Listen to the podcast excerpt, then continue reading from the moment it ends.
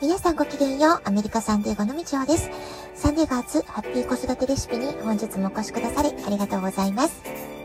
みんな違ってみんないい。ママが笑顔なら子供も笑顔。子育てで悩んでることの解決のヒントが聞けてほっとする。子育てがちょっと楽しく思えてきた。聞いてくださっているあなたが少しでもそんな気持ちになってくれたら嬉しいなと思いながら毎日配信をしております。年末の大雨が嘘のように年が明けてから快晴の日がこのまま数日続きそうなサンデーゴです。今朝は久しぶりにビーチに行って歩いてきました。気温はね、6度ってことで、サンデーゴにしては少し寒くて、えー、手がね、とっても冷たくなる、そういう気温だったんですけれども、手袋とかニットの帽子、しっかり寒さ対策をして、1時間ほど、えー、歩いてきました。え日本の方はお正月三が日、ちょっとほっとするね、お休みの時期じゃないかなと思うんですけれども、アメリカの場合は年が明けるともうすぐね、えー、まあ、仕事スタートという感じで、明日3日からは学校とか仕事が、え再開するって方がすごく多いんじゃないかなと思います。えー、私自身もね、えー、今日の夜からミーティングが入っていて、えー、本格的な仕事始めも2日から、まあ、そういうね、感じがしております。で、昨日元旦の、えー、元旦ですね、元日の朝は、えー、息子が大学の寮から早朝迎えに来てくれました。そこで、えー、まあ、一緒に出かけて、お友達と合流して、初日の出を見に行くことができたんですよね。で、昨日出かけた場所っていうのは、えー、昨年8月の終わりに、私が、まあ、夏場でしたけれども、えー、その時もね、え日の出を見に行って、え転落してしまった場所でもあって、まあ、それ以来ね、まあ、怪我をしてしまって動けなかったってこともありましたし、し、なんとなくね、気持ち的にもまたその場所に行くのがちょっと怖くて遠ざかっていたんですけれども、でもね、2022年今年の最初の日に山登り、改めてチャレンジすることができた。そして、えー、すごくね、えー、仲良しの、えー、みんなと、え楽しくね、おしゃべりしながら、えまあ、ブランクを感じずに登り切ることができた。まあ、そういったことができたので、とてもね、え、ポジティブなエネルギーの時間を過ごすことができたかなと思っています。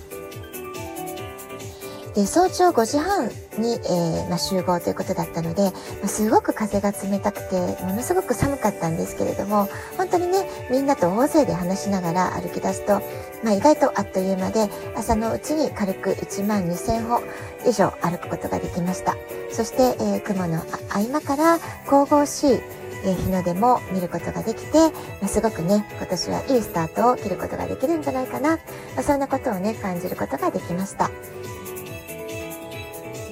そして、えー、今日はですね、新年早々の、えー、最初の新月がやってきます。サンデー5時間では、えー、本日1月2日の午前10時33分、日本時間では1月3日明け方、え3時35、33分ということになります。えー、今回の新月は地球に最も近くに、え、月が存在しているってことで、え、私たちのね、目には見えないんですけれども、すごくね、大きな月のパワー、エネルギーというものを感じることができるんじゃないかなと思います。で今月、え1月の新月は、ヤギ座新月です。でヤギ座は社会とか伝統、歴史、まあ、こういったもののをね、司る星座というふうに言われています。ですから仕事の面で成果を出したい人であったり、社会的な評価を得たい。ま、そういう方にとっては、今回の新月っていうのは、えー、仕事の面での目標設定を決めたり、願い事をするのには、すごくね、最高のタイミングということが言えるんじゃないと、ないかと思います。また、働き方とか稼ぎ方を見直したり改善、改良するにもとてもいい星の巡り合わせというふうに言われてますので、今、転職を考えている人とか、副業を始めようかな、そういうことをね、考えている人にとっても、スタートを切るのにはとてもいいタイミングだと思います。お正月ということもあって、いつもより少し落ち着いた時間や空間の中で、2022年の仕事、仕事運とかね、社会的な活躍における目標を立てるのには、えー、今回のヤギ座新月っていうのはぴったりなタイミングなんではないでしょうか。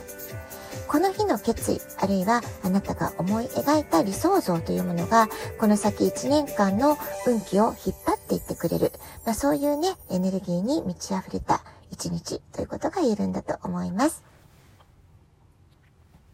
それからこれまでやってきたこと、まあ、仕事であったりね、努力であったり、まあ、そういったことの成果や結果が出て収入につながりやすい、あるいは望んでいたポジションやステータスが手に入る、それとか、えー、自分のこだわりや才能、実績を形にしてアピールしていくことで、これからの今後の仕事において、さらに高い評価をもたらしてくれる。こうしたね、新月のメッセージが、えー、ダイレクトに届く時期でもありますので、あなたが、えー、これまで積み重ねてきたスキル、努力、どんなものだろうということを改めて再チェックしたりですとか、えー、上司の方や先輩などとの関わりを大切にする中で自分でもこれまで気づくことができなかった才能や、えー、スキルに、ね、気づくことができる、まあ、そんな方もねいらっしゃるかもしれません。あなたが得意なこと、人からよく褒められること、そうしたことを今月は特に意識して、す、えー、で、にあなたが持っているスキルセット、武器、強みというものを、えー、再確認、えー、見直してみるってことがいいんじゃないかなと思います。ですので、あなたが好きなこと、あなたが得意なこと、さらに、えー、そこに他の人のために使えること。このね、3つの要素、好きなこと、得意なこと、そして人のためになること。ね、3点セットをもう一回見直してみて、その3つの要素が重なり合う部分には何があるだろう。まあ、そういったことを考えていくと、あなたに、え、求められている使命とか、ぴったりの役割っていうものが、え、はっきりとね、イメージとして浮かび上がってくるんではないかなと思います。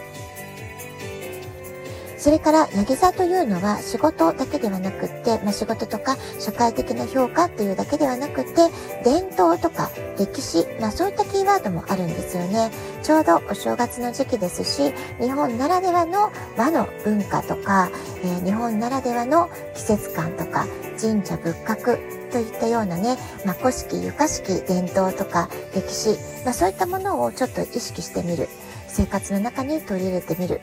えー、あるいは、茶道とか華道とか、えー、武道とかね、和のお稽古ことを習い始めてみる。まあそういったこともね、すごくいいタイミングなんではないかなと思います。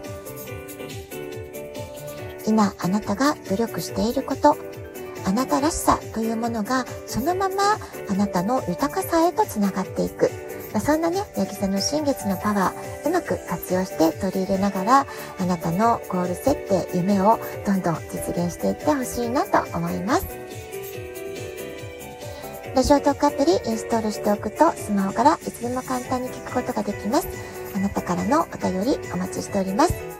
はい、今日はヤギ座の新月ということで、まさにね、え本日ヤギ座の新月迎えております。このヤギ座の新月のパワーを取り込んで、え今日一日素敵なお時間をお過ごしください。ごきげんよう、みちおでした。さようなら。